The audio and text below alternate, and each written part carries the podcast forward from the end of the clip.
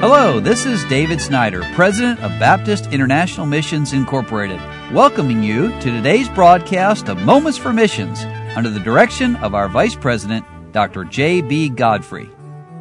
Well, it's not uncommon for me to give stories from the country of Uganda. The reason for that is we have a good number of missionaries working there in the country. We certainly need many more, but thank God for those who have surrendered and gone to serve and among those missionaries, there's Nate and Sarah Wright and their children, Andrew, Joseph, Susanna, Caleb, and Daniel. And they work up in the northern part of the country and they share these good news with us. It's with much joy that we're able to report that we have started erecting the tower for our radio. We've been praying about this for a long time, but we finally received all the necessary approvals back in March. We began digging for the foundation in the beginning of April as of the writing of this letter, the foundation has been poured.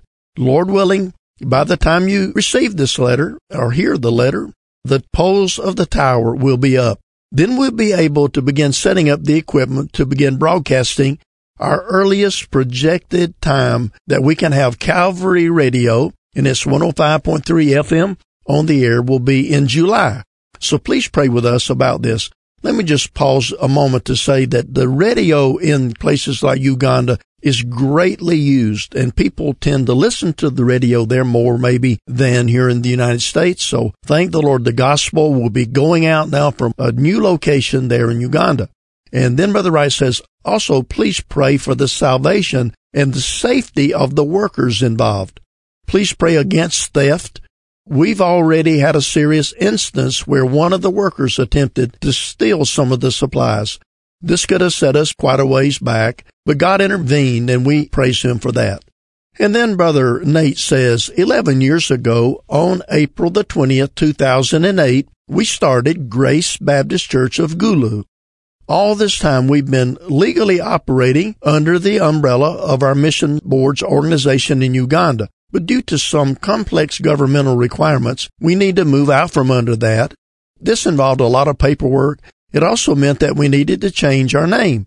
And we decided to use the Akoli word for grace, that is Kika. So on Easter Sunday, April the 21st, 2019, we had a charter Sunday in which we officially changed our name from Grace Baptist Church to Kika Baptist Church. This service ended in 30 members signing a charter we look forward to seeing what God is going to do in the future through the people of Kika Baptist Church. For the last seven years, our church has had a Bible Institute three times a year for one week block classes, one in January, one in May, one in August. Leaders come in from all the village churches for these classes. Due to the fact that many of the village leaders don't know English very well, God is helping us expand our institute so that we can take the classes to them. This time in May, we will actually be holding our classes at five different locations using four different languages English, Ugandan Sign Language, Akoli, Ateso. The first one will be here at our town church, and it will only be in English and Ugandan Sign Language. Then throughout the rest of the weeks of May, several of our graduates, Dennis, Victor, Patrick, will be going to several village churches to teach the same classes in Akoli, while Pastor Martin will be in Amuria teaching the same classes in Ateso.